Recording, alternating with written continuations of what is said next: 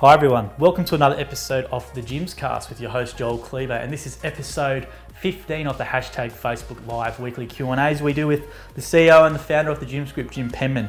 And this was a this was a really monumental episode because this is the first time we actually had a guest on. So people who watch now would obviously uh, see that we have a guest on every week, but it wasn't always that case. It just was Jim and I, and we had an idea to mix up the dynamic a bit. And thankfully, um, Stuart Rainbow, who was the Jim's Mowing regional franchisor, he's got a lot of franchisees, was kind enough to come on and sort of be our guinea pig. And he came on for around 20 minutes. And those who watch now now know that our guest stays on for the whole show, but at the start we just wanted to test it a bit and um, it was great you know the numbers stayed really strong i think they went up a bit when stuart came on and it's great having another opinion as well. You know, um, having someone to counter to counterbalance with Jim and sort of they can talk about different things in a live platform is really really good. And Stuart can have the franchisees and he's also he's got a franchisor's perspective on things as well, which definitely provide a good balance to Jim. So you can also check that out on our YouTube channel, and all the live videos are in our Facebook page as well. And obviously we have Instagram and all that sort of stuff. So make sure you give us a follow. Jim also has all that sort of stuff, and that's at the Jim Penman. Um, just letting you know what's happening in Jim's this week. We're going to release a day in the life with Jim. So Jake and Ben, our content creators internally, we, we follow Jim around from 7 a.m. until around after the hashtag Ask Jim, which is around 8.30 that night, and just filmed everything. So it's around a 45 minute video clip in total, and we're going to premiere that on the Facebook page and put it on YouTube. And then after that, we're going to release uh, little stages of the day so it's a bit more manageable so you don't have to watch the whole thing. Um, from, from watching it, you'll see how authentic and real it is. It was not scripted in any way. And from knowing Jim for eight and a half years, uh, it definitely is a true representation of his day. That's what he does. Um, nothing was set up. Um, we just basically followed him around and got Jim to talk through his day and his thoughts on various things. And you might find some things that are very interesting or that you didn't know about Jim. But um, definitely check that out. It's a really cool bit of content. And also, what's happening, we've done a day in the life with uh, Jim's mowing franchisee. And it's something we hope to roll out with our other 50 plus services as we go. But um, we wanted to do uh, the test one first, and Matt Thorpe and Des Warren were really kind to um, have us out there for the day with them. Uh, Matt organised it, so he only had I think seven jobs on that day, which was great. So he could just talk to us about everything. And you know, I think I think with authentic content, the sort of stuff we want to do is um, you know, we don't have everything be a sales pitch. We just want to capture it, and then people can make their decisions. So Matt was great. Matt Matt was awesome. I'd literally just ask Matt a bunch of questions and he would give me an honest answer. And we're going to keep a lot of that authenticity and those real answers in there, not going to be filtered in any way. But we'll keep an eye on the Facebook page and YouTube channel for that. I think it's great content. So you can watch Ask Jim live every Wednesday at 7 o'clock Australian Eastern Standard Time via the Jim's Group Facebook page. And, and if you're listening to this, I really do hope you have a great week and we'll release two more episodes at the same time next week. So until then, have a great one. Hi everyone, welcome to another edition of Facebook Live Q&A hashtag Ask Jim. We're up to episode 15. Can you believe it? Um, they're still watching. They're still watching, and I, I thought I was going to get fired after the first one, so we're still here 14 weeks later, which is good. Yeah, well, I thought you were too. Yeah, yeah, exactly right. So we're still going, which is good. Um, if it's your first time watching the Q&A, uh, we welcome you aboard. Um, Basically, in this, ask us anything you would like at all. We do have business questions, but as you know, Jim likes a bit more of the offbeat questions. Yeah. And I usually, I usually give my prize to somebody who asks a, a non-business question. It's a bit more fun. That's correct. Yeah, people put a lot of thought into their questions. We do appreciate our business, but it's generally something a bit different, which Jim does like, and that's generally what gets the book. So we'll just show them there. Two books on offer for the favourite question or comment of Jim. That one there is the one Jim will award, and I'll probably give that one. I generally give mine to more of the business one, and Jim goes for the one that's a bit more off centre. So. He loves history, science. He loves Mr. Burns, and if anyone wants to preview, Hank Scorpio as well um, from The Simpsons. So tonight we are cross-posting on various platforms. So thank you to the divisionals who allowed us to do that. Um, I know diggers and building inspections, so welcome to those guys. Dog wash, cleaning, mowing, and the various pages. Welcome. If you leave a comment or question in those pages, we can't see them because of the cross-posting and due to the way Facebook works. So head over to the Jim's Group page, leave your comment in there, and I can see it and hopefully get to it. We had a lot of questions and comments left on the other pages last week. which We had around, we've got around 15 here lined up from last week. So we'll try and fly through as many as we can. And if you do leave them here tonight, I'll try and get to them as much as possible. And we have a special guest coming on. We later. do, and I've got it written down here. So special guest, we do. Um, I won't tell you too much about him. He'll come on around 7:40, 7:45. He is uh, accelerated very quickly. I think he's been in total of four years in his Jim's journey, but he's gone from franchisee to having 60 franchisees underneath him as a franchisor within the space of four years. And doing well. And he's doing really, really well. And that's a great um, story as well. So we'll get him in around then. And a bit of history as well. I didn't know before he was telling me with um, laser tag. So we'll get a bit more into that as well, which is quite interesting because we've got a lot of questions to run through tonight. So, Tony Gregg last week, he's a Jim's building inspection uh, guy in New Zealand. He's a really good man. He goes, Hey team, I had a call from a local building inspections uh, competitor asking if I could service one of his inspections as he forgot he was flying out the day he booked it. Unfortunately, I couldn't help him out during to being booked out myself. I'm humbled that he reached out and actually he wants to get together and talk about what I'm actually doing differently. What are your thoughts on sharing my story, on our story with the competition? I tell, I tell anybody everything. We have no secrets in Jim's whatsoever. Anybody who wants to. I've actually had people I've talked to who want to get going in franchising, and I said, well, why don't you come and do all of our complete course, no obligation, nothing, and just learn everything we've got to do just for the cost of the course, which is a few hundred bucks, and you can go and do it yourself. So I never, I never hide anything from anybody. But I'm, I'm pretty cunning though, because I do know that when somebody comes and does our course, they can look at it and say, "Jeepers, these guys know what they're talking about." So, Yeah, that's always very encouraged on the um, on every live feed we well, do if you look at if you look at the books, like this book here, I put everything in there, and and we don't hide anything, because in general, I find that helps you because you tell people everything about what you do, and some of them may go and copy you, but they're always they're always behind. But a lot of people look at it and they say, "Wow, this is impressive." And that's why we do this as well, is because we're not hiding anything. So Yeah. it's a live, transparent environment. If you want to jump on anytime you can and ask him a question. So next one last week from, was from Marty York, and he says, if I was to buy a mowing franchise but wanted to do test and tagging and general maintenance, can I do it all, or would I have to buy other franchises as well? You don't. You can do anything you wish as a franchisee. You can do test and tagging, but the only thing is don't don't get the clients upset because if you mm. go and do test and tagging and you don't know what you're doing and you burn their house down, you're going to be in trouble. if you want to take test and tag leads from Jim's, that's a very different issue. So if there was unserviced test and tag leads, you'd have to be actually certified by the test and tag division. So that's Yeah. a different issue. But what you do yourself is no problems. We had one franchisee in building inspections who actually was a builder. And, and, but the trouble was he wasn't a very good builder. We had all kinds of problems and complaints about it. So in the end, that caused a lot of trouble. And, uh, you know, we parted company with him.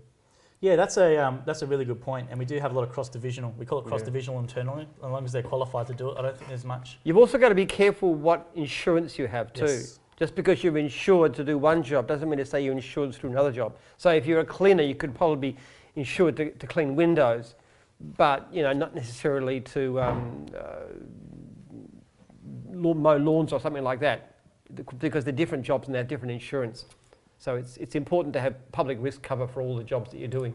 Yeah, that's a really good point. And um, But, but you certainly don't need to buy two franchises. yes, no, definitely Well, not. Very few people in Jim's own more than one franchise because, generally speaking, they have as much work as they can handle in the one in the one franchise. So we've got a few people tuning in now. So just one of the questions that come via the other pages was from Joseph Hupp, and he's gone, "Hi Jim, what is your advice for someone who is planning to start a business?" It's a very generic question, but what would you do if you were to start again and you're starting a business? What would you do differently? Um, well, actually, realistically, what I'd do is come and I'd, I'd raid the Jim's group training and find out how they do it. well, I mean, I, I do that all the time. I, I research. I'm always reading or listening to talking books about business. I want to know what other people have done, and and so I'd find out everything I possibly could. But I think doing a training course with one of the your competitors is probably a great idea. Um, once again, I'm, I'm being a bit precious about it. I do think that if you did our course, you'd probably be impressed enough to quite likely want to buy from us. But, but all the same, um, research it. The way I used to sell lawn mowing grounds in, in, in the early days was before the franchise, I used to actually tell people about how to run or even build their own business. So I, even, I had a little brochure that said how to buy or build your mowing business. And somebody came to talk to me, and I gave them that. And it was, it was genuinely the best advice I could. And I would advise them on how to go about it and what to do.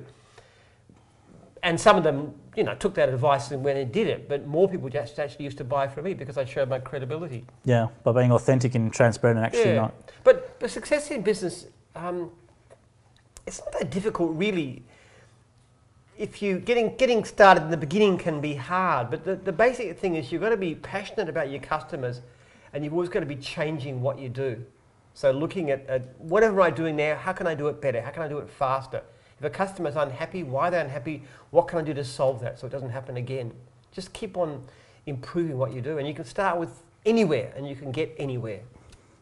It's a good advice there, and that's a really good little question to um, kick things off. So someone called Winky goes, "Who's the blow up guy behind you?" And I think he's re- referring to the, the big gym, which I think we stole from Stuart's office. But I think there's a couple of them running around. One of them sits in the lecture theatre and training, and one of them's in Stuart's office, who's coming on later tonight. I don't even know who did those actually. No, we're trying to find it out because we'd love to um, actually produce them at a uh, maybe a Yeah, we smaller thought- level or thought- something like that. Thought garden gnomes. We have the garden gym instead. A We garden gym, exactly right. Yeah. So if anyone knows anyone, definitely feel free to leave your details here. So there's a few people tuning in now, so welcome into everyone. We've got 66 people up the live feed at the moment, which is great.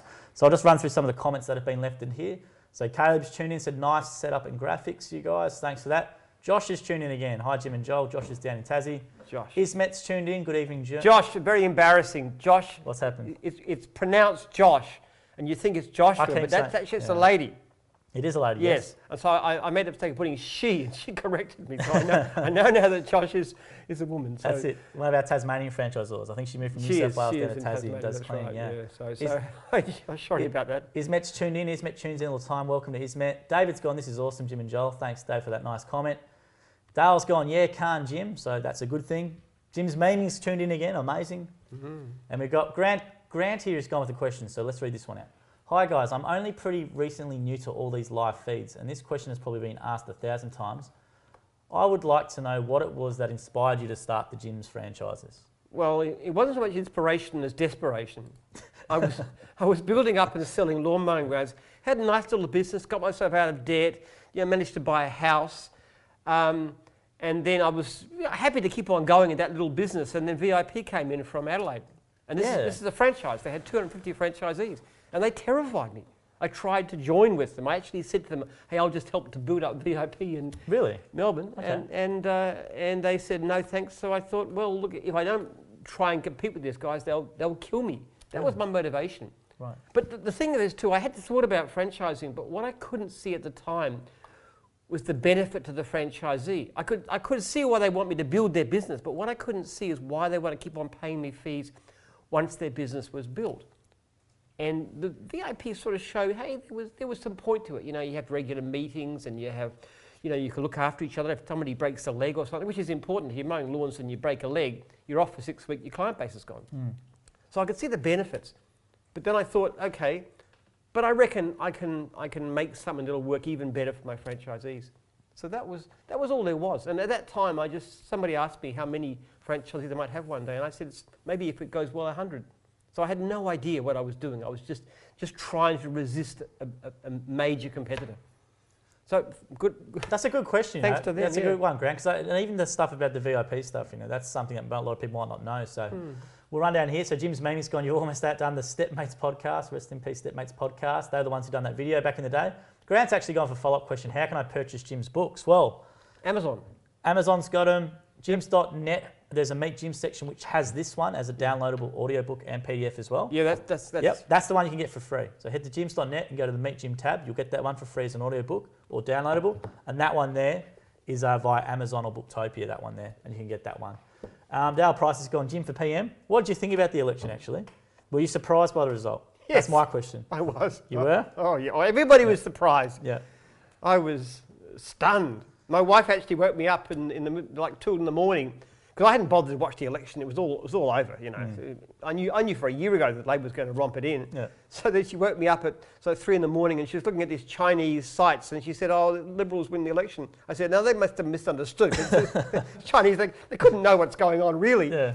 But then we just looking, you know, got up and looked at, eh, they won. Who, who, who would know? Who would know it? I was pretty pleased. I mean, I was delighted. It's probably not good for Jim's group, though. We really need a big, bad recession to have a lot of unemployed bank managers and stuff and, Yeah. and buy franchises from us. But Exactly still. right. Because that runs into a question I want to lead into from Sean Daly last week. He says, Wouldn't a recession be bad for Jim's as everyone would hold their dollars and wouldn't spend too much? Yeah, but the trouble is with that is that we've one in four of our leads are unserviced. We had 180,000 unserviced leads last year.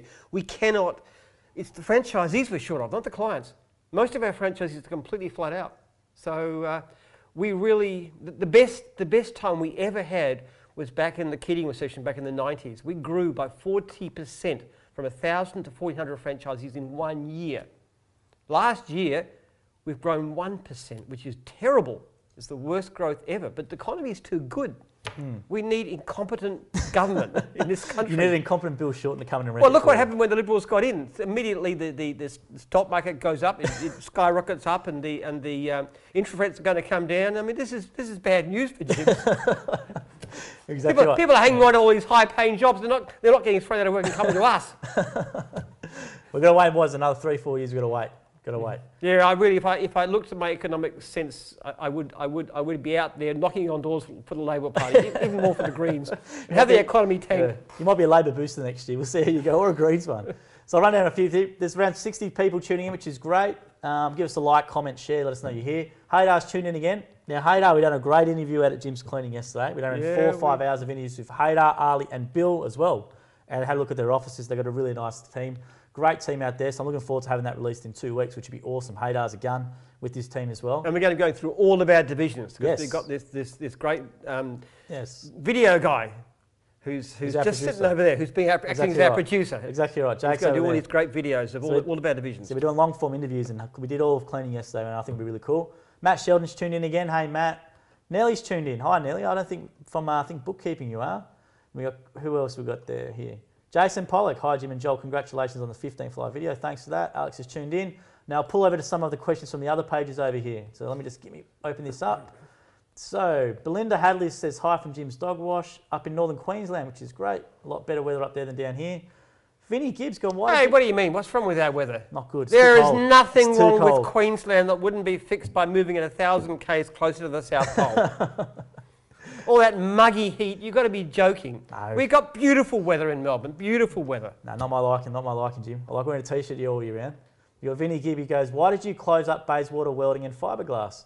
It's not closed. That's not closed. Yeah. Actually, what happens? My wife took it over. She's a lot smarter at business than I am. That's for sure. Yeah, so was- we were losing, we were losing money for two years, Yeah. and Lee moves in, who knows nothing about fiberglass or anything else, and she makes it profitable within six weeks. So it's up and running. So if you just Google um, Bays- Bayswater, Bayswater Trailers, I think it's called now, is it? Yeah. Bayswater Trailers, yeah. uh, I, don't, yeah, I think it's. Bayswater Trailers, Vinny. So if you um, punch it into Google, it'll come up for your Facebook as well. Michael Badabalani's gone here. What is what? Do you, this is actually not a bad question. He goes, what, do you think of VIP? My mate's starting one. starting a, fran- a Starting a. VIP franchisee. Franchisee, yeah. Yeah. Look, VIP is actually uh, a decent sort of system. I got a lot of respect for Bill Viss. Um, You keep, you keep in contact with Bill still. I do, Maybe yeah. We've been, we've been in contact. We're talking about swapping Yeah. surplus jobs because we have so much surplus work that I contacted him a few weeks back and said, Bill, would you like to take some of our surplus work and you give us ours? So you feed our, you know, we'll give work we can't handle to you and you give work you can't handle to us. So Mm. we help each other. That was the idea. So we're actually doing the IT for it. Now, Bill's a good guy. Bill's a good guy. I've not heard anything bad about him. There's some really shocking franchises in Australia, but VIP is not. Yeah, you don't really see much bad press about him at all. I've never seen much, no, too much at all. No, I, I think I think he's he's a he's an ethical guy. Yeah. Look, I'm, um good luck to you. I mean, I'd like to. I would rather have you come with us. We're still competitors, but I'd, I'd like to know why he went with VIP. But all the same, uh, I, I got a lot of respect for them. So there you go, Michael. Nice transparency and honesty there from Jim. And he says if he likes him, go for it. So Billy Cook's gone, I can't wait for Diggers I want in. Diggers is up and running. So you can do Jim's Diggers straight Yeah, away if you want. okay. So 131546 or go to the website or even on Facebook. Bill Cobanogli's gone, hey. So hey, Bill. Bill's a nice guy. We gave, we, we gave Bill a little interview yesterday, so looking forward to that one. He didn't want to do it, but Bill was great. Um, Um, twist his arm. Yeah. uh, we twisted his arm. He's a good talker. He's a good. He's a good actor in front of camera. Bill. He was good. Ali's gone. Here. What's your? This is a different one. I don't know if you might know anything about this, but I'll ask you anyway. He's gone. What's your view on BSL breed-specific legislation for dog wash? what? Breed-specific legislation. That's the question. What's your view on breed-specific legislation? Maybe give some more detail on that one. We don't really know. I, don't, I have no idea what no that idea. means actually. Yeah. So that's um, something we probably don't know about, but put a bit more detail there and we can ask it directly. I'll get it back to some questions here. So Renee, Renee from last week, she actually messaged your page, which is the Jim Penman. She's gone, hello Jim. Renee here from little old New Zealand. I would like to know how to build clientele and is, and is it good to be firm with people? And should I ask the customer to pay before I do their lawns and gardens? So multi-pronged question there. So you're talking about starting out as, an- as an independent. Yeah, she's as an independent, so she's saying, how do I build a clientele? And is it good to be firm with people? And should should she ask them to, to pay before she actually does the service for them? Okay, well, there's a lot of questions. How do you Yeah. build a clientele? Um, one thing we do in Jim's is we actually have people go out and offer free services as a, as a demo. So you go and you find somebody, friend, relative, neighbor, anybody you know, and say, "Can I do your lawns or whatever for nothing? To, for, just, just, just to show myself." Okay. When you start giving people jobs, what we actually do in Jim's is we, we, we pay them to do that. So that gives them an income at the beginning. But it's actually a very effective way of building your business. Of course, there's, there's normal marketing methods like, um, you know, you, you've got to have a, um, get a web page done, Yeah. um, social media, get a Google AdWords. Local, local Google ads are quite good too, so you get into that one. Um, when you're asking about, no, don't ask people to pay in advance because it gets very suspicious. They don't know who you are. What you do is you, you do the job and then you ask for the money. The point of it is 99% of clients are pretty decent. I had very few bad debts in when I was mowing lawns, and I did that 15 years. You know, maybe 1%, you know, bad debt, something like that. Very, very little. So definitely don't ask money up front. And um, just do great service. Really, just do incredible service. The idea is you've got to amaze your clients. Make them really, really happy, delighted. I, I keep on saying it, I'm like a broken record, aren't I? But it's the secret of everything. It's the secret of business. It's the secret of franchising. It's, it doesn't matter what you're doing. If you want, what you want is your clients to be saying, "Wow, that is amazing. That is fantastic." Little simple things like, you know, what the easiest way to amaze a client is just simply return their call fast. When, when we get a, a, um, a lead going to a franchisee, if they ring back really, really quickly, almost where the client just puts their phone down, the rings, and there's the franchisee on the phone, they're so impressed, and the conversion rate is sky high. So it's that, and then and then obviously you turn up when you say you will. Give a couple of hours leeway. Ask what they're going to do. Give a reasonable price. Don't be cheap. No need to be cheap. Um, if you give great service, you don't need to charge too little. And then just do an amazing job and make sure the client is completely happy and have high standards yourself. You shouldn't need the client to tell you the job is good. You should know it's good. I had one, I had one customer, one franchisee today who was getting complaints about quality of work. And he said, well, the customer wasn't there for me to check on them. And I said, well, you shouldn't need the customer to look. You should know what's a mm. great job.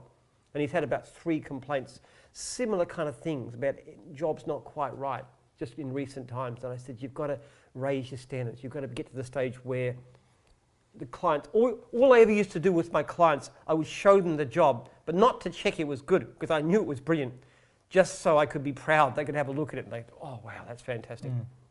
So there you go, Renee. That's some great business advice from the man himself But, to but start it. grab a copy of this book. Yeah, that's for free. That's basically for free. You can get a free download. Read that. And it's all in there. It's all in there, Renee. And that's somebody who started mowing lawns with no money, deeply in debt, 24 bucks. So that's all my secrets, all there. There you go, Renee. Thanks for that question as well. So Jim's Maming's gone, I'll see if I know anyone. Very clever. Linton's gone, which division has the most unserviced leads? And proportionally speaking, fencing. Fencing proportionally. Yeah, oh, we got Was terrible. About- 60%? It's about 60% unserviced. Handyman's also pretty bad. Mowing, certain times of the year, is pretty bad. Um, fencing is the worst, yes. Oh, we could, other divisions like roofing and stuff, jeepers, we could do with roofing, roofing people. Yeah. What are the, usually the jobs that are very hard and physical tend to be the ones we struggle most to get people to do. They're actually, to my mind, the most, the most lucrative. The more, the more soft and, and white collarish it is, the, the harder it is to find work. And the more physical and, and tough it is, the, the easier it is to find work. That's my experience. That's very true. Uh, Matt Bally here's gone, G'day Jim, you need Jim's Pool Care to come to Geelong. Melbourne will make a killing. We do have Jim's Pool Care, I, I presume, in Geelong. I definitely know we would. Don't, don't we? Yeah, we would, definitely would, Matt. So um, there's definitely there for something you're interested in. The trouble is we're in a lot of places, but we can't always provide the service. That's yeah, the problem. that might we be the don't case have with enough, that one. Enough franchisees to do them. So Sharon DeLeon, here's done with a good question. I met Sharon yesterday. She's a lovely lady at Jim's Cleaning. She's gone, hi Jim and Joel. Can't stay long tonight, but I'll still watch the whole video later. But as Jim is a history buff, I wanted to ask the following question: Church, Churchill or Roosevelt? Oh, Churchill. Churchill was amazing. I, I'm a huge fan of Churchill. I just finished reading his latest, latest biography. I can't, it's called The Last Lion, I think, which is a fantastic. Actually, when I say reading, listening to, he was an amazing man. I mean, what, what Churchill faced in, in 1940, you look back and, and, you know, we won, let's face it, we won. But at that time, it didn't look like that. He had the whole of Europe either on his side or completely conquered. he was he was just and and, and Britain was by itself, and he expect Hitler expected um, uh, England to um, give in. The Americans were neutral; they weren't going to join in. It was incredible odds. The Battle of Britain and stuff. It was so close, and and just and, and I think seriously, if Churchill had had an accident and had died up to that stage, quite likely that that would have the, the British would have made peace. There wasn't a lot of backbone, and he and he was the, one of the greatest orators ever. You know, we shall fight them in the beaches. That's an amazing thing. It still makes me so emotional just to hear that speech. What an amazing guy he was.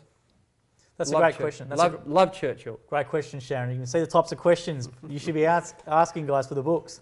So G. Casey's tuned in there and said, Hi, Jim and Joel from Georgine and Leon in Brisbane. So a lot of Queenslanders tuning in tonight, which is great. If you are watching, give us a like, comment, share, question. I'll try and get to as many as we can. Let us know you're here. We do appreciate the support. I'll get to one question here left last week. Jacqueline Taylor went, I would like to know, uh, I would like Jim to let us know what was the funniest franchise idea he's ever been pitched? Because people would obviously pitch you stuff sometimes. What's the funniest one you've ever been pitched? I don't know how funny you'd. Most most sensible divisions are, are, are reasonably. I can't say I've ever packed myself laughing. The funniest one I've ever been shown is Jim's Hitmen. I loved that one. but that, that was That was a shirt at a conference, wasn't That it? was that Yeah. was that was a competition at the conference, and they had these these white white. They were really well done with these white uh, wind cheaters with little black gun in it, and it was uh, something about we plug them for you or something like that. So that that was That's a good one. Yeah. I like that one. There you go. We get we do get a lot of people saying, "Oh, I've got an idea for a division," but um, people think that they come here's a up with an question for you. This Which is one? Grant says, Joel, what in- inspired you to become involved with Jim's? I'll, I'll say what Jim said before: desperation. I'm, I'm, I moved up from um, I moved up from the country, and I had a mate. I had a mate who was working here two days a week as a law clerk, and he was moving back to Warrnambool. So I said I needed a job. He says, "I'll just call Jim's. They're always looking for people." So I called three times. I then ended up doing two days a week as a in the legal and documents team, and here I am. So nothing that nothing inspired me at all. It was desperation, being a poor uni student and um, sick of Yeah. eating meagering and But the good, Yeah. the good thing about Jim's, it's, it's small enough so the talent shows. That's Cause, true. because, because Joel started working in the documents, and then he went to help um, Yadrin in insurance, Yes. knowing nothing about insurance. no idea. And I used to just wander in there all the time. And Joel had all these great ideas about, about marketing and websites and this kind of stuff too. So I thought this, this, this bloke's got something. So later on, when we needed a, a bigger role at national office, he's, he's moved into it. So he's now kind of like uh, one of the top people in the company and, and uh, a big part of our growth. It's been good. It's been interesting. If you asked me that many years ago if I'd be doing this, I'd be, I would no idea. So Well, it's a bit like me starting doing gardening as a student job, isn't it? You don't know exactly where right. things will lead to. exactly right. I think the main thing is give it a go. Hmm. So yeah, especially the new tasks, especially being thrown into different areas where you've got no idea, you just give it 100%, and then um, you'll learn a lot of new skills, and away you go. The good, the good yeah, thing about a small company is that, is that you don't get overlooked. That's true. You know, we're one of our, we've had people, um, girls come from the call centre. And, and, you know, one of them is just, she's appointed one of our divisional managers in, within Jim's. Unfortunately, she's just decided to quit and go overseas. But uh, Yeah. so we've gone to the call centre and said, who, do you, who have you got who can replace this wonderful, our wonderful Hannah? Yeah, we keep rating their staff. That we won't be too happy with this, but um, No, they don't. It's, it's, Yeah. it's, it's a, it's a, it's a uh, gives them some sort of sense of progress. It, it means that the call centre's not a dead end job. So Jill's wonderful that way. yeah, definitely. Go another question here. Thanks for that question. Um, Brennan's gone here. How do you think Jim's Diggers would go in a town like Nowra, South Coast, in New South Wales? Depends on the population, I guess. Yeah, Really. I think talk to the franchisor and see what unserviced works there is as well. So you get a bit of Yes. an indication. Um, you can ask around. And I'll, so that's not a bad one. Just one three one five four six. Go to the Jim's Diggers website and lodge an inquiry. Just talk to the regional franchisor, and they'll, they'll give you the one that's in the area.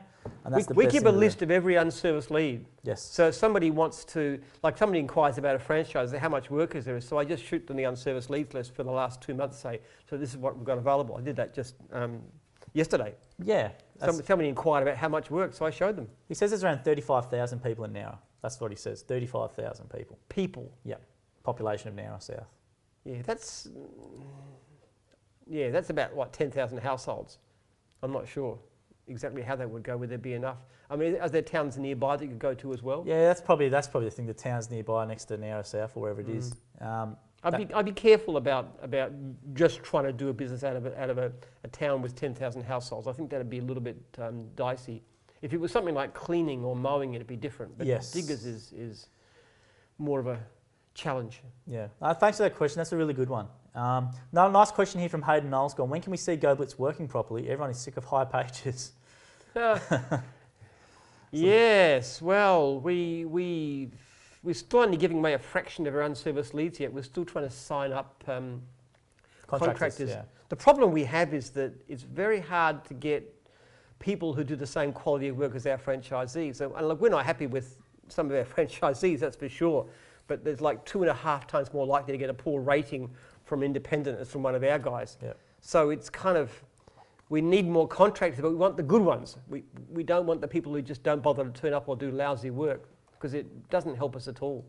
That's definitely been a problem, and you do see the, the difference in the star rating, as you said. There's a massive difference at the moment. So, Yeah, our guys are, you know, far less likely to get a bad comment. But still, some of them do, but uh, yeah, it's very discouraging. I go through the complaints every day, and I look at this and I see the Go Blitz ones in there didn't ring them back, and Yeah. you know, this kind of stuff, and it just bugs me. We'll give them a bit of a chance, but we're going to kick a lot off too, which is hard.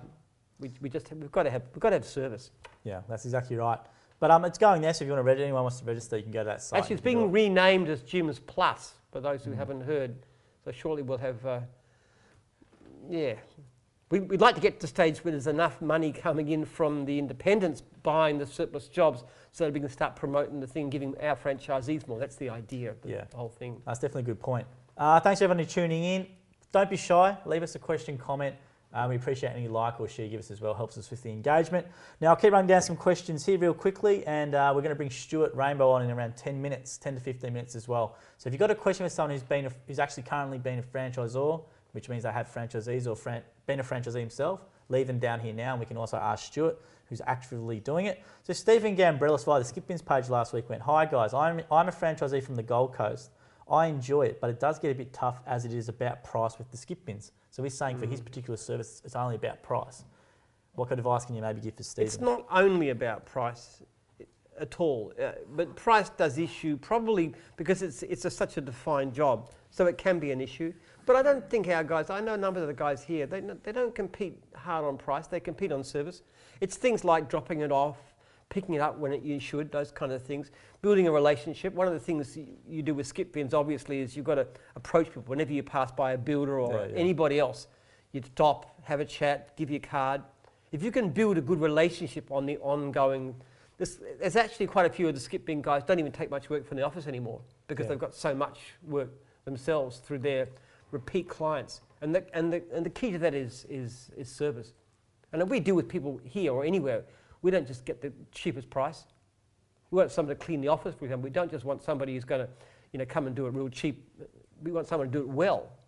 So I, I don't be too disheartened about it. Just keep on trying. Give fantastic service. I know a lot of people say. I actually had experience once where a, a handyman franchisee was saying that I, you know, he, he, everybody's out competing him and he's only getting like one lead in four. So I asked him what he was charging, and then I rang up two guys just at random from his own area, and I asked them what they were charging, and it was very similar. In both cases, they were getting three quarters of their leads converted into jobs. right. So I said, it's not the pricing. They're not. They're charging the same as you, but they're getting most of them. So what are you doing different? Hmm. How quickly do you get back to clients? That makes a huge difference. How fast you return a phone call.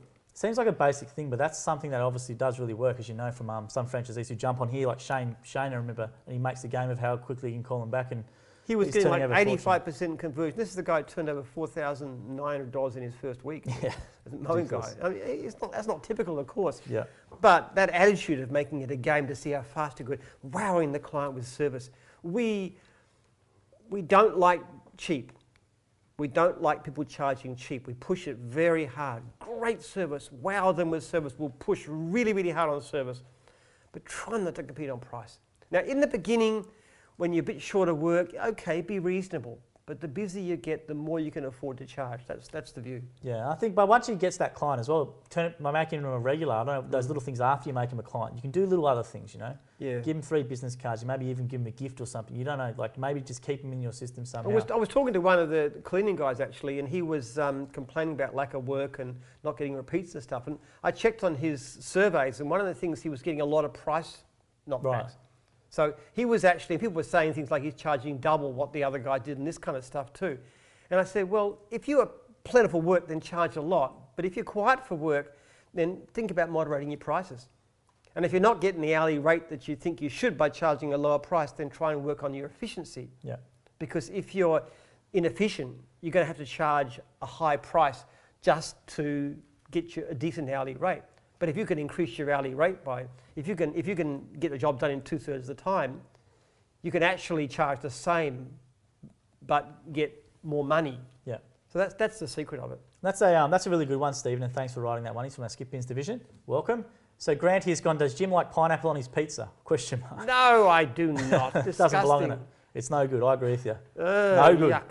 Nah. My son, my son loves, loves Hawaiian pizzas. What we do sometimes is we share a pizza. I get one which is like vegetarian and you know eggplant, all stuff, and he gets the other half which is Hawaiian. And I, I don't want to touch his half. Nah, it's for little kids that one. You need to grow up, I reckon, Grant. So next one here, But Rachel. maybe Grant doesn't like pineapple on his pizza. He's well, I hope he doesn't. Maybe he's just doing it. Hope you don't, Grant. Actually, if I get a if I get a if I get a, a, veggie pizza which I like, I'll take the pineapple off if they put me on and the anchovies. Oh, I'm very similar on that one there. So Rachel Chambers has gone here with a nice question. Which modern day leader or businessman woman would you like to sit down with and pick their brain? If you could sit down with any of them, let's say three hours and have a dinner, who would want it, who would you want it to be? Um, Elon Musk, I think. Elon Musk. Yeah, Right. I really admire Elon Yeah. Musk. I, d- I don't know whether I, I, I'd be probably too awestruck to say much to him, but I just, I just love that guy. I think, I think what he's doing and his, you know, colonizing Mars and the way he's done SpaceX. I was just look. There's, there's a wonderful biography by Ashley Vance about um, Yeah.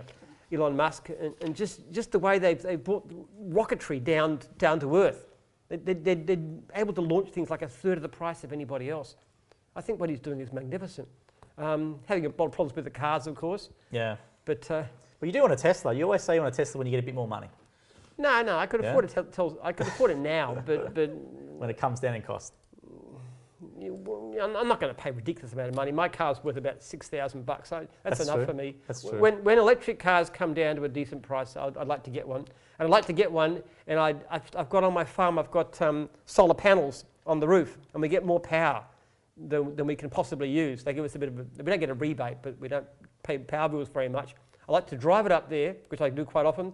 Power it there from solar power, and never have to pay one cent for petrol ever again. Right. That's what I would like. But I'm not going to pay 150, 150 grand for a car. But I do it on the principle.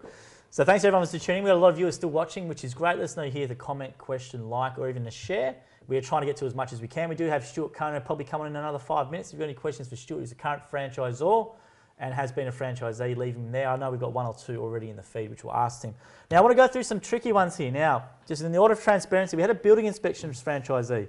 He went onto the live video last week and he left a lot of questions. All right, they're probably not they're not overly positive, but I wanted to read them out just for your thoughts. Okay, so we'll just go through. We'll just go through here. They're a bit long. They're a bit long. I tried to get them condensed down, but I think I'll read them. So one of them here, he goes, "Who owns?" So he's a building inspections. So he goes, "Who owns the website?" In my mind, the division owns the website, and the better the website performs, the more money the call center and the franchisors will be making. At the Jim's Division Group, it is expected of the franchisees to pay more money towards the website SEO to grow their business. From February 2019, with the reason we have to grow our business. My argument is the more I put into the website, the more leads I generate for the franchisor and the call center. My question is strongly do the parties making money from lead fees are they not the owners of the website? During the, tonight's discussion, you were appalled that no leads come through and there was no work for franchisees. Do franchisees have to pay additional for SEO, or should this already be included in the franchise fees or advertising well, contribution? it, it is included in the franchise fees. That's what you pay for as a franchisee. I think one thing that's I think you're paid to get. I think you're asked to pay extra on top of the well, extra if, than if contribution. there's not enough work coming through, the franchisees can choose to pay extra Correct. if they wish. They're certainly not obliged to. Yeah. There's nothing in the contract that says you have to pay more. The thing, I- but it's, it's, a, it's you're asking, asking questions about, yeah, we all make the money. Yes, sure. If you get more work, um, I get more money. But one thing you've got to think about, if you get a job, let's just say it's worth, um, I don't know, skip in, say it's worth 200 bucks. Okay, you get 200 bucks for that minus your costs. Mm. Now the lead fee would be, what about, skip in is about 30 bucks? Oh, that's building inspection. He'd be forty dollars in building inspections. Okay, Yeah. sorry. So, so 40 bucks for building inspections. Your franchisor gets um, what, uh, 85% of that? How much is our fees? 15%? The discount should be 15. No, no, no. What, what's our national fee? So Oh, around 15%. Yeah. 15%. So out of that 40 bucks, your franchise, we're going to get 15, 15 comes to national, which is about six bucks, of which we get half. So we get $3 and the, the divisional gets $3. So you're making 200 bucks, we're making three bucks. And out of that three bucks, of course, we've got a lot of expenses. We spend nearly $2 million a year on IT, for example. Mm. So it's, it's, it's kind of saying, yes, people often say that, Jim, you've got millions, but you've got to understand that the, the margin we get is very, very small. In fact, the BRW actually rang me up because they wanted me to be in their Rich 500. And I said, You've got to be joking. and they said, Oh, we'll do it on turnover. Yeah. I said, Well, turnover doesn't really cut it. Yeah. If, if we get the best part of a billion dollars a year in turnover, but our, our, our share of that is a fraction after the franchisee gets most, the franchise all gets most of that, the divisional splits half of what's over, and this is our portion. Hmm. So yes, what we what we actually do, and this is our portion, and, and you know some people think we should take all of our little thing and it advertising. We actually do things like this, and like Facebook Live, and like other kinds of things where we can we can use what we have to create a lot more interest. And I do, I do notice one thing. There was a comment somewhere I was reading this morning from one of their franchisees. Actually, it was in the, um, the franchisee survey um, that we do every year, and he was actually saying how many, how much of an increase there'd been in leads since this book came out. Now, now we basically did this. This cost um, you know, quite a lot of money to do it, and then all the publicity and everything else. But that's, that's how we can be helpful. Yeah. And in fact, if we took all the money that we spend on those kind of things and put them into like paying for a TV campaign, you'd see about a 99% reduction in the value of what we do. And just for those playing at home, SEO stands for search engine optimization. And and you and Andre, you're not alone. There's other divisions who they want they do pay extra on top to have their website ranked higher for more mm-hmm. keywords. So the higher you are in the organic search result, the more trusted a customer likes that result. So you do have to keep maintaining SEO. So it is a it is a long game, and you have to pay a lot of money to stay up there. And he asked another question. I'll just go because a lot of he wrote a really seriously longer question. I do recommend you also email uh, Jim or call him as well, Andre. But he Yeah. says that he bought he bought originally a territory with forty thousand households. When he requested to change the territory, he was offered a territory of seventeen thousand households and warned that this would go down to ten thousand. That's what he was told. So let's maybe tell people about the territory and the households back. Well, I spoke to to his franchisor Cornelius about Cornelius, this, yeah. um, and and uh, I did say to him actually. Um, well, Cornelius said he is giving him the full forty thousand. Okay. He's just in a All different right. area. But I actually said to Cornelius, uh, he's actually got to write another contract to ask it because there's a clause in the contract that says that if you want to change your region to a vacant region in the same region, you can do so as long as it's not larger than your existing region. So Cornelius wasn't aware of that, but it's an actual fact, it's a writing contract. Yeah. So in fact, he was given the territory, the larger territory, but he actually has the right to demand it. And that's also why it's very important sometimes for franchisees who've got issues to come to me, because I know the contract very well. I've written it and rewritten it. and these kinds of true. things that are in the contract, not all franchisors are aware of, but I could have given that advice to if, Yeah. if you've asked me direct, which is why Correct. one of the biggest problems we have, it's funny, you know, franchisees are often so reluctant to contact me. Uh, One guy today was just saying he knows how busy I am. I said, I'm really not. I'm happy to help you out. The biggest problem we have is that people don't contact me when they should contact me. Correct. And that's a, that's exactly what I want to make the point with Andre. Just Jim is obviously this is a great platform to ask this, and that's why we want to do it.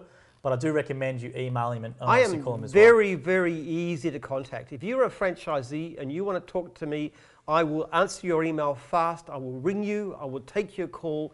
I never, ever, ever turn away a franchisee. That's very true. And it's very valuable because it helps you, but it also helps me to understand what's going on. That's exactly right. So what I'll do is run through a couple more people who have commented on here. Great. Leave a like, comment, or question. We'll try and get to as many as we can. We've got Stuart coming on in one minute. I'm going to ask one more question to Jim, then we'll get Stuart on. So Jossie Brock is from bookkeeping up in Queensland. Another Queenslander. Welcome. Gene Stones tuned in and said we need Gene from Jim's bookkeeping up there in Queensland as well. They need more cleaners and bookkeepers in Townsville. Computers will be welcome too. Nellie Irwin's gone and Jim's fencing so much work and no one to do it, as you've heard before. So I'll just We're, ask we're actually taking over the fencing division Yeah, as of the first. So we've boarded off the people who've had it, and Yeah. we're going to start a big push to get fencing working. So if you are fencing or thinking on the edge of it, we have mm. so much work for you. Come on board. We're also going to bring the price of the fencing franchise. They were charging a ridiculous amount. We want somebody able to come in and pay fifteen thousand dollars and get a business because there's so much work. There's so much work. Was it six percent? Like six out of ten jobs is just turning away. So has gone. How, how, can, how can you keep your franchises consistent? For example, when McDonald's started franchising, they had a lot of people buying from them, and they had no standards of quality. How is Jim's any different, and how do you personally maintain it? Good Well- question. Well, we, we try and select people from a start, and that's important. But the main thing we do is we monitor. We actually check for complaints, and we also survey customers, and about 30% respond to surveys. And I personally go through and check the surveys every day.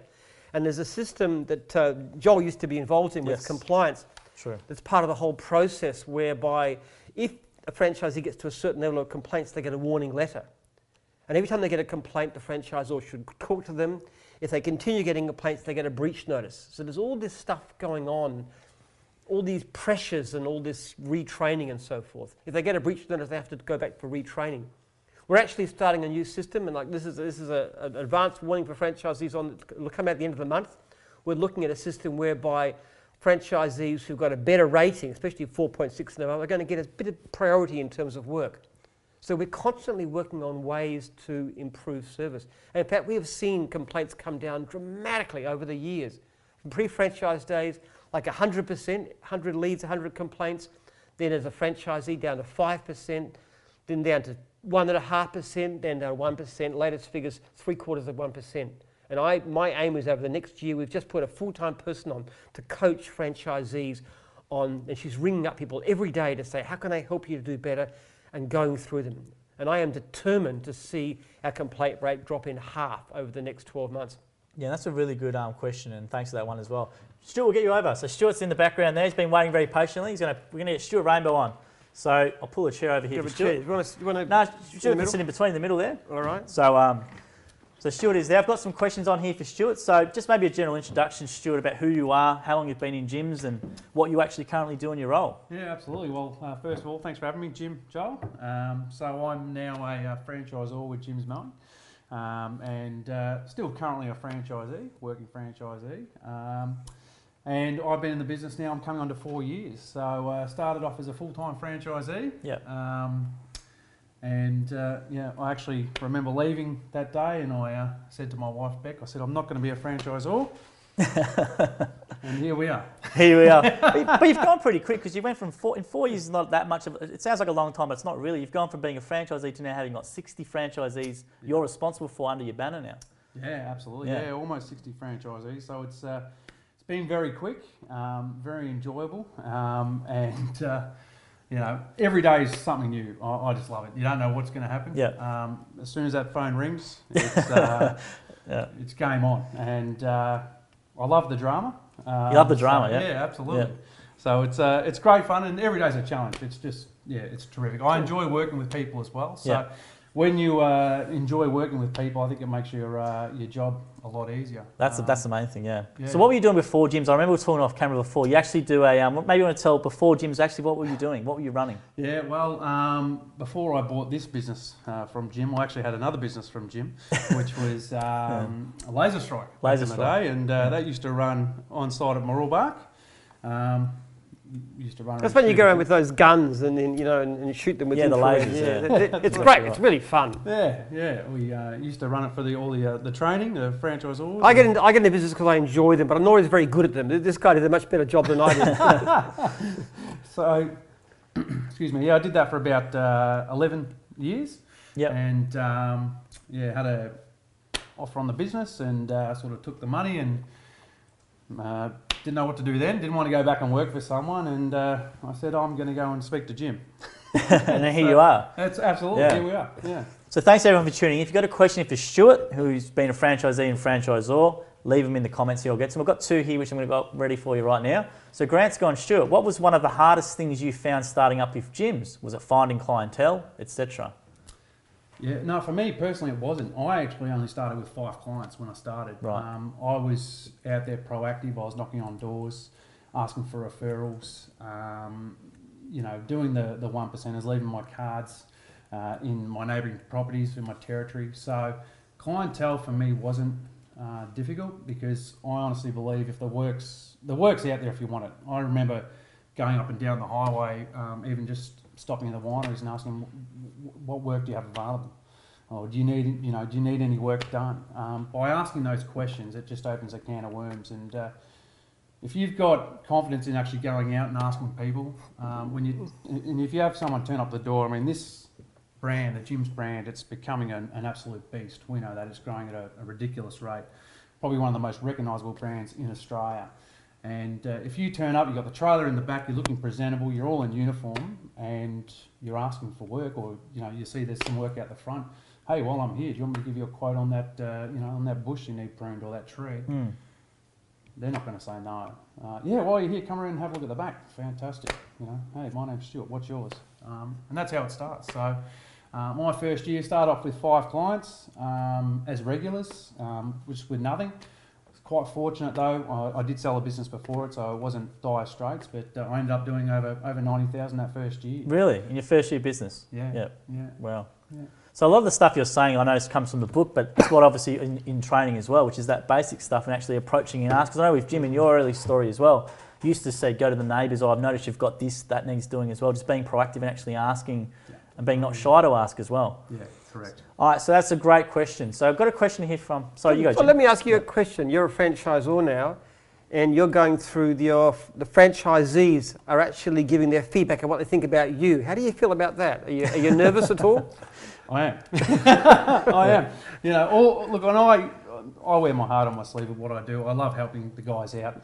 Um, they know every time I speak to them, I always finish off with saying, "Is there anything I can help you out with?" And they'll either tell me if there is or if there isn't. Um, most of the time, though, the guys we work with, we're, we're quite fortunate, you know. And you know, Jim, the, the franchisees are they're really good guys, Yeah, guys and girls. We've got husband and wife teams, um, and we've all got something in common. So um, we've all got the same name, but um, you know, it's just one. They're normally a wonderful bunch of people. I think one of the hardest things I've found is, uh, you know, when you've got someone that you know is not going to be suited, Right. turning them away. Yeah. Um, that's the hardest thing. But uh, look, we're in the business of recruiting the best of the best, Mm. um, and uh, and that's what we've got to do if we want to keep growing.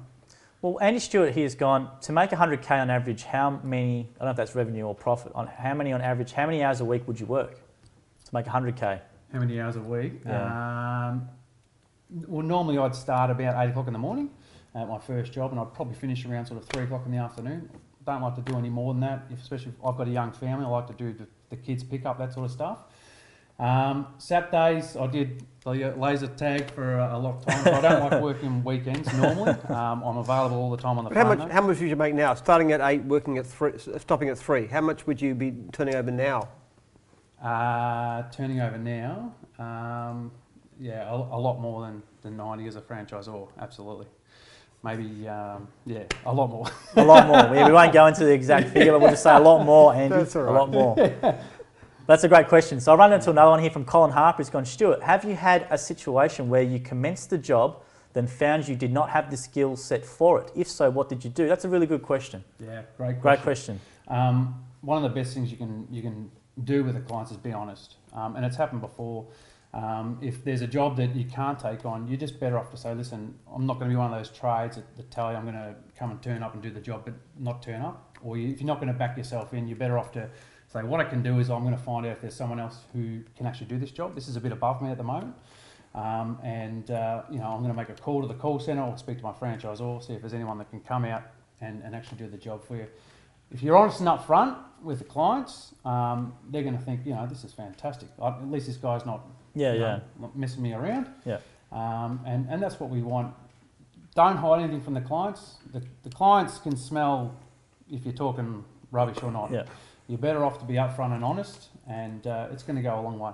What the, you the main thing is you've got to find somebody to do it though. If you can, if you can follow up to the actually find somebody and introduce them, that's a lot stronger. Correct. What sometimes happens that gets clients upset is they say somebody says they can't do it, and I see these complaints all the time, and then I'll find somebody, but nothing happens. Mm, mm. So if you can follow up enough to make sure the client is looked after, that preserves your reputation. Otherwise, you can get a very bad survey from the client. Is that what you did back in the day, Jim? If you had a task that maybe back when you were doing the contracting, back in the early days, there might have been some things. Did you have? Did, what did you do?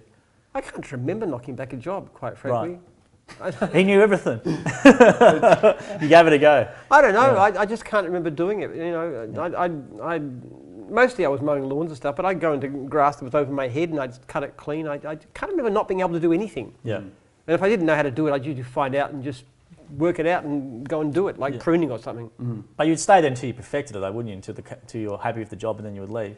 'Cause I remember there's a story where you got out the little nail, nail clippers for an edging or something, little the little scissors. I remember reading a story No. when you wanted to do the edges perfectly, and you No, got, no, no, no, no. What happened was that in the early days, I, I, I couldn't do the edges properly. It used to there we go. frustrate me. So it was, and that's one. That's the story about how I, I one of one of the first contractors I tried to buy a brush cutter. yeah, there we are. because that solved that problem.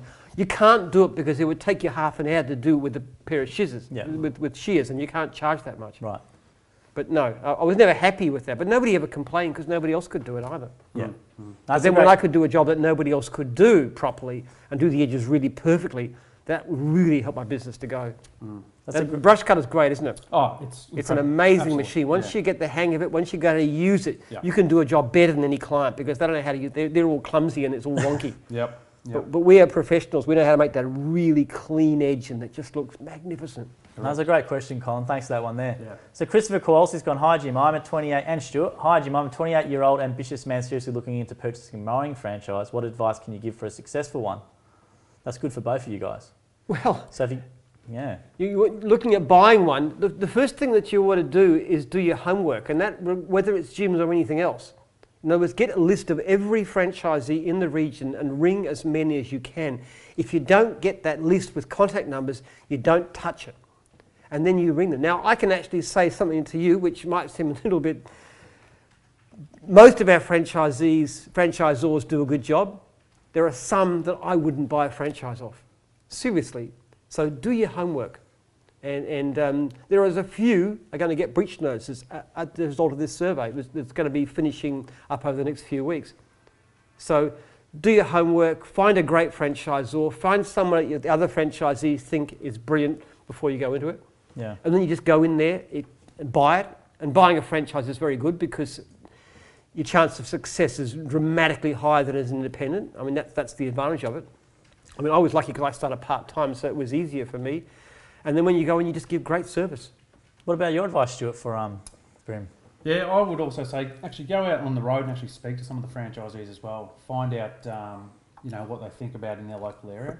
We've got with Jim's. We've one thing I love uh, with this with this business and this organisation is we've got nothing to hide.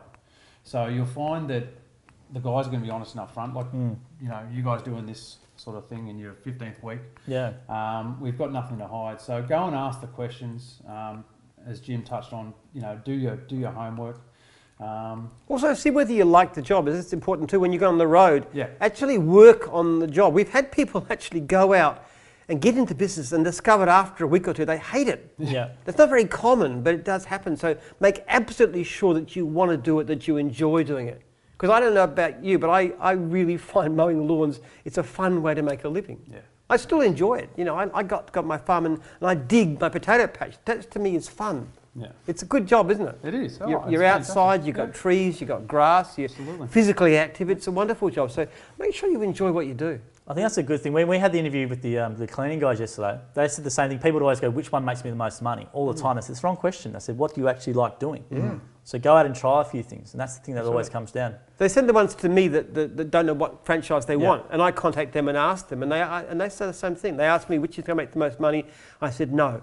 What do you enjoy doing? Do that. Because in the end, first of all, you, you got to love what you do, otherwise life's a bit of a drag. Mm. Yeah, But secondly, you'll actually make more money doing what you love Right. than you will doing something you don't particularly like doing. And that's a common thread from all these interviews we've been doing and from Jim's sessions and with Stuart's. The main thing is the passion first. They actually enjoy what they're doing, and the money's just the benefit. It does come, and it's good money, but it, the passion first, and then everything else seems I had to to go at carpet cleaning once, and, and I'm not knocking carpet cleaning as a business, but I hated it. I just didn't like the job. Yeah. Mm. I didn't like being inside. I just didn't like it. Eventually, I sold my machine and just went off and back to mowing. Yeah, that's a great question, and um, we hope if you actually you know want to do an inquiry, one three one five four six, or via the mowing website. There'll be an inquiry form there, and then you can do a trial day and all that sort of stuff as the guys were recommending. So Sean Daly's going for a question for you guys here as well. Says, is working 10 plus hours days, six to seven days a week, worth the dollars, however much the money, or do you sacrifice the dollars for family time? So he's saying, should he work long hours for the money and then sacrifice family time, or should you work a bit less to have more family time? It's easy for me. I would never ever sacrifice my family to No. anything. Yeah. There's yeah, a saying that goes, "No other success can compensate for failure in the home," and I have never, ever, ever would sacrifice my family to business. No, correct. Uh, The first rule we have as well, your first in Yeah. our household is your family comes first, uh, and then work. Um, you know. But if you know what you're doing, yeah. you can make very good money without working ridiculous hours. Mm. I don't work ridiculous hours. I don't know how many hours a week I work. My wife says I'm a workaholic. I think I'm lazy. But the fact of the matter is, I can't pick up my kids. Like I took, I drove my kids to school this morning. I actually went and picked up my daughter from piano practice, and then I went out and had dinner with my family at our local pizza restaurant. And I only got back with two minutes to spare, which, which got people here a bit worried. But, Yeah, but that's that's, what. I was doing. That's my Yeah. day. Do you know I got a franchisee, and uh, at the moment, just on that with, with your own time and choosing what you want to do with your hours, he's got uh, 80 or 90 regulars, and, and he works three days a week, Wow. and he'll go fishing the other two days, and, and, and, and but that's what he's happy to do, Yeah. you know, and, and the rest of the time he's with his family on the weekend. So it's a, yeah, it's a personal thing. I think one of the great do. things about having your own business too is it's flexible. Oh yeah, It's not nine to five. You don't go to a place and work there. You can do what you like. yeah. So I'll be answering emails until 10 o'clock tonight and so forth, but that's fine. Mm. But I was doing other things that mattered during the day when I wanted to do them. And I find that a great way to live. I'll, I'll, I'll, I'll take calls, I'll take emails anytime, seven days a week. I don't really mind. If anyone wants to contact me, they often contact me at the weekend. Franchisees will ring me at the weekend because they can't get onto their franchisor and they want some help. And I say, okay, that's what you do. Yeah, well, I've been surprised when you rang me back. So, So what's but, your but- average? but that's fun. I, I love that. I love that kind of life. yeah, I love the life that's mixed in. yeah. and, and, uh, and where, where there's no sharp distinction between business. And when I'm at home with my wife, we talk about business half the time anyway. So it's So what's your average week actually look like now then? What's your actual week look like now in terms of hours or in terms of like, do you ever watch your routine in the week now? Yeah, so Monday starts, Right. and uh, nine o'clock, and the, the franchisees will know I, I, I call them. Yeah. And uh, I call most of my franchisees weekly. Some of the guys that have been around for 10, 15, 17 years don't always need to be speaking with them weekly, or I'll ask them how often do you want to hear from me, and they'll, they'll let me know, or contact me if there's any problems. But uh, I'll, uh, I'll start making calls, uh, just check in with the guys, um, see if there's any issues or anything I need to know about. Yep. Um, you know, touch base with them, um, and, and just sort of go from there.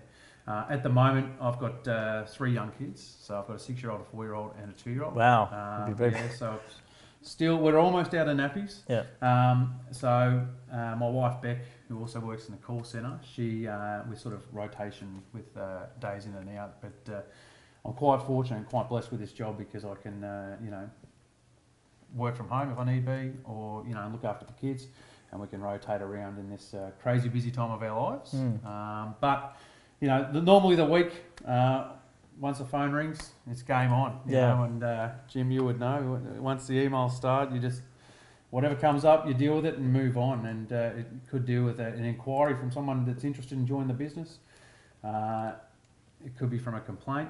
Um, it could be trying to, uh, you know, get Jim to see our point of view to get rid of a complaint.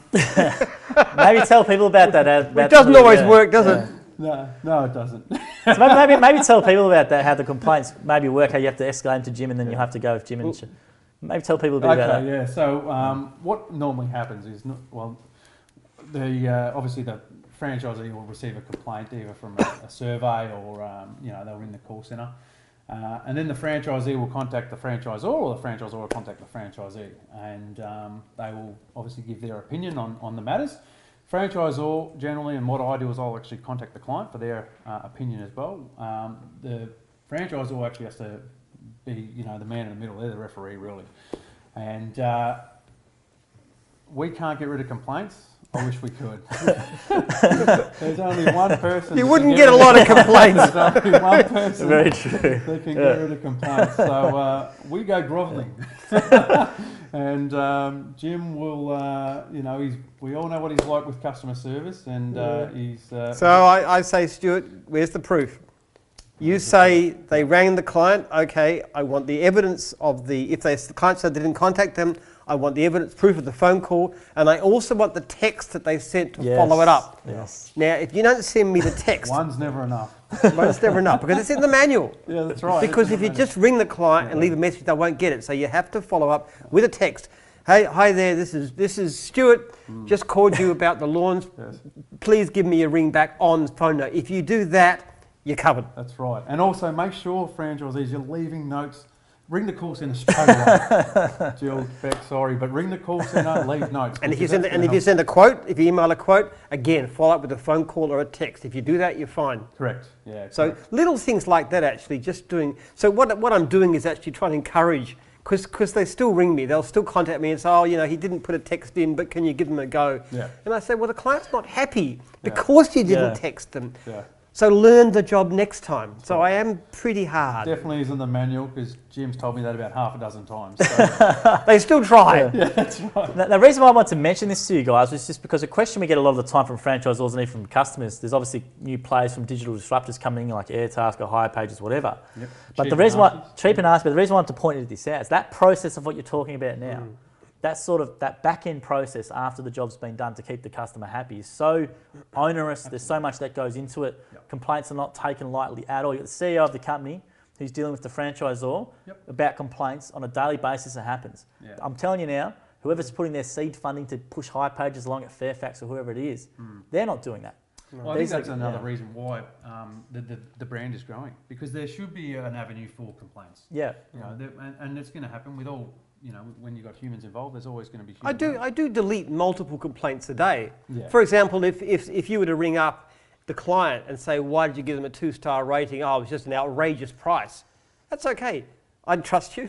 You tell me it was price and I change it to a price. Yeah. And it takes off the star rating. So I will change them. I- I'm happy to do that. Yeah. Yeah, and that's a great. That's that's just why I want to hit on that again because, as I said, the post-sale process. If there is an issue, you got the owner, CEO of the company, you got Stuart Fruit, for example, as the franchisor, dealing with the customer and the franchisee to get everything sorted. So, a question here, I'll run through, and um, thanks everyone for tuning in. There's still great. I can just say something Yeah. about this?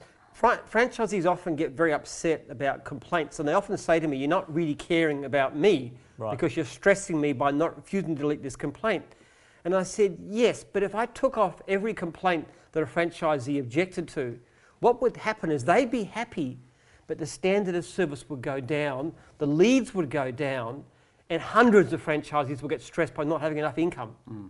And as we've tightened our levels of customer service, and as the complaint rate genuinely has dropped, so the volume of leads has increased. Mm. So the proportion of franchisees reporting good income has increased. So it's always easy to let the franchisee, and that's why, in a sense, the franchisors are softies because you're close to your franchisees. Because you always want to keep them happy. We love our franchisees. But my, I've got to look at it from the point of view of the whole business. That if I start taking off complaints to keep franchisees happy, I know what's going to happen.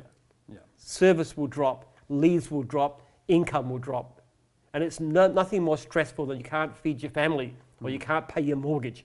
That's stress. Absolutely. And complaints and surveys are always the hottest topic. I think they're always the mm. most conjecture around, and there's always you know proposals to get questions changed and mm. everything else. But it's the same mantra. Everything which Jim says is those standards. We can't have them dropping. Correct. The, the, the, the one the one major thing that I don't like with, com- with the complaints is when you get a client that says, "I'm," you know, they've had a bad experience, Yeah. and then they throw the whole Jim's under the bus. They Yeah. go, "I'm mm. never going to use Jim's again." Well, that's why we have this process. Do you know I mean? And I have, I have read that hundreds and hundreds and hundreds of times, and it's always distressing. Yeah, it's not good. And it really, it, it, it, it hurts me because I know it's hurting my franchisees. Mm. And even though, I mean, ultimately, my number one customer is my franchisee. They're the most important clients for us. They're the ones we're most short of. But to look after them, they have to look after customers. Yeah. And that's, that's the hard truth of it. You can't be nice all the time. And, and franchisors sometimes want to be nice, don't you, Stuart? Absolutely. And Because he's going to get he's going to get rated and he's going to get an award of some kind. We hope. Hope gold. so. What do you gonna give? A gold, platinum? Oh, it'd be nice. Was it You'd go for diamond, nice, is something it? You go for diamond? Yeah, I hope so. It'd be nice. Yeah. But what you're saying goes to the same for unserviced leads as well. Because if a customer tries to get a job through Jim's and they can't, it's unserviced, they're not likely going to come back to us, which is why you've done the whole the Go Blitz and the Now Jim's Plus sort of thing as well. Yeah, So I got a leads, that's the really savage comment from a client. He Yeah. said, You're so arrogant that you're knocking back work. What's wrong with you? Don't you have to run a business? You're knocking me back as a client. Mm. He's called us arrogant. Now, What am I supposed to do? We haven't got enough franchisees. Yeah. Can you come and help us? Exactly right. So that's um yeah unserviced leads and that. But I just want to make that clear for the guys, and it's good to hear this because um And when, when the clients complain about it to me, I just say, Well, how would you like a franchise? Because we've got so much work. that's very true. So I'll leave it with a question here. me. Yeah. Come, yeah, exactly right. One three one five four six or the website. So Shane Charntram's gone. Hey Jim, have you ever any thoughts on what your next book's going to be about? I'm writing a book right now about franchising, Yeah. about all the scumbags in the franchising industry. And there's some real, real bad ones, and about why the law should be changed to protect franchisees. There's a whole stack of ways that things should be done. The franchising code is pathetic, absolutely pathetic. It's a, it's a breeding house for lawyers and, and tax accountants and stuff. It's, it's garbage. There are a lot of things that could be done to protect franchisees, like having full disclosure, like, like universal franchisee surveys displayed up front to any prospect, like the right for franchisees to walk away and go independent. We just charge four grand. You want to go independent? Most will overcharge you is 4,000. Everybody should be able to do that. Protecting franchisees with sites against unreasonable um, escalation in, in um, rents, for example. You know, we actually give our franchisees the right to veto changes to the manual. Why shouldn't franchisees have those kinds of rights? So there's just basic stuff that we've been doing in Jim's successfully for 30 years that we think should be the law of the land. And if you've got any stories, you can email Jim directly on that. Yes. And um, that's we know we want. We want to actually. Yeah, Jim at jims.net. Just Yeah. tell me if you've got any stories about people who've been ripped off by franchises. We want to do a real expose of that, make a big public stink, and try and persuade the, the government to change. I've actually spoken to every inquiry I can and told them what they need to do, and they completely ignore me as, as you'd expect. Yeah, you, you see that you see that just too just too um too political, too much inaction. There's a lot of obviously big business involved. There's a lot of private, uh, sorry, you know, the publicly listed chains who have all these big. And the brands under franchisors are going to say, oh, you can't do that, it'll ruin us. Well, I'll tell you what, it doesn't ruin us. We've been very successful following these principles. All we want to do is to say, why don't you make it the law of the land that you should protect franchisees the way that Jim's Group does? What about you, Stu? Do you have any thoughts on that? The, obviously, there's an inquiry and stuff like that. What would you see? Any changes maybe to the law or anything like that? Well, absolutely. I mean, we're, this, we're the biggest franchise group in, in the Southern Hemisphere. Yeah, Um, I don't I, I don't know why they're not um, looking at us more. yeah, Um, we're number one for a reason. Um, for you know our customer service and for our you know the franchisees. I tell when guys join the business, and the franchisees should know this, that, this business is actually set up purely for the franchisees. You know that.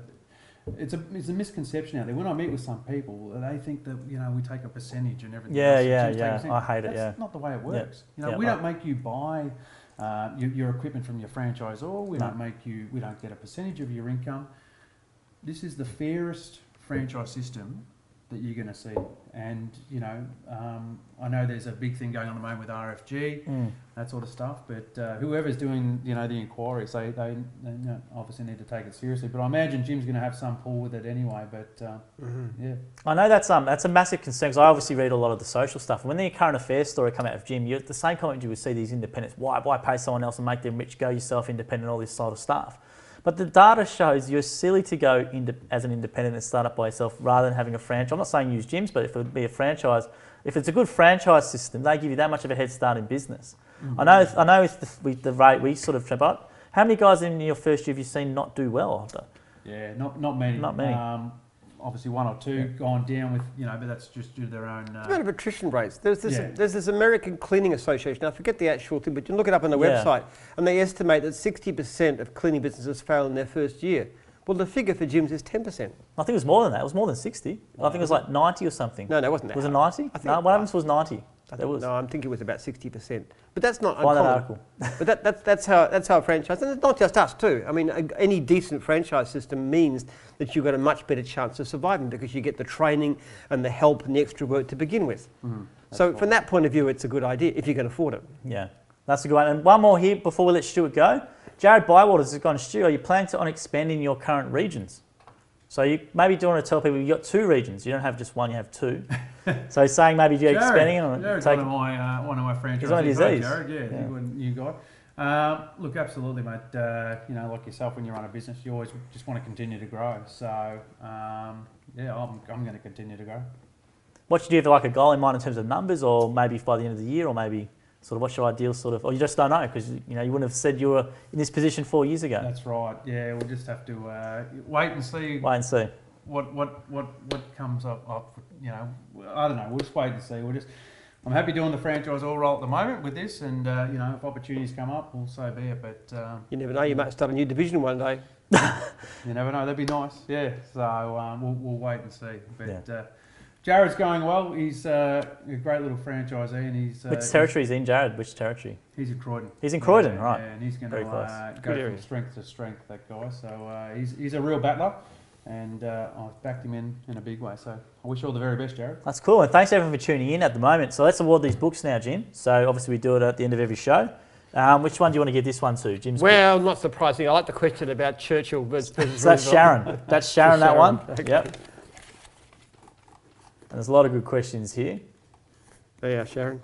So for Sharon, oh, DM, DM, well, we obviously will have your address anyway, but DM us your details just to make sure, and I will post it out to you. Now, Stuart, was there any question that you liked in particular that you can remember off the top of your head, or Uh, for you, no? For you, yeah. Let's for this one here. So was there Oh. anything that you like, maybe, or that you can remember? Um, Maybe one for you. Um, trying to think here, what was one for you? Let me have a look here. Just going down the feed here, guys. Sorry, seeing these questions. I'll go this one from Grant. He's a new viewer. Um, he says, "What was one of the hardest things you found starting with Jim's finding Yeah, clientele?" So I'll Yeah. go for that one, Grant. Well done, and Grant. um, you uh, DM us your details, so can you sign that one to Grant there, then as well, please, Jim? So that's for Grant. And um, we'll get that one out to you as we scroll down here. Oh, you've been shooting in regularly, Grant. Thanks for that comment. So thanks to everyone for watching tonight. Uh, thank you for Stuart for coming along. This was really good, actually. It was great to have a bit of different sort of, rather than just me and Jim all the time sort of going on. It's good to have someone else on here. If you want a, another franchise or something on division or whoever it else is, let us know in the comments. Like this, share it, leave your questions here. We got through a lot tonight, and next week we'll do it again, same time. Um, hashtag Jim's logo comp is still going. Head to jims.net, use the logo generator. And also remember that Jim is on all the social channels. There's a lot of good advice on those. So if you go to the YouTube channel, punch in Jim's group, there's a lot of series called Success in Business with Jim. It's an awesome video series. I highly recommend it. And also at the Jim Penman on Facebook, Instagram, and Twitter. And we also have hopefully the podcast, the Jim's Cast, going to be coming out this Friday. So we had a question, a comment in there about making these available so franchisees can listen in their headphones. So they will be in podcast version. Great so we'll- yeah, so what, that was a really good question. So we'll have around 15 of these as podcasts. We'll also have a lot of the long form interviews that we do with the franchisors, for example, available as podcasts as well. But thank you for everyone for watching again. It was really, really good. And um, we hope to see you again next time from 8 o'clock, 7 o'clock Australian Eastern Standard Time via the Jim's Group page. Thanks again to Stuart and thank you to Jim. It was really nice and different tonight, and we appreciate everyone for tuning in. So, see you next time. We're next time.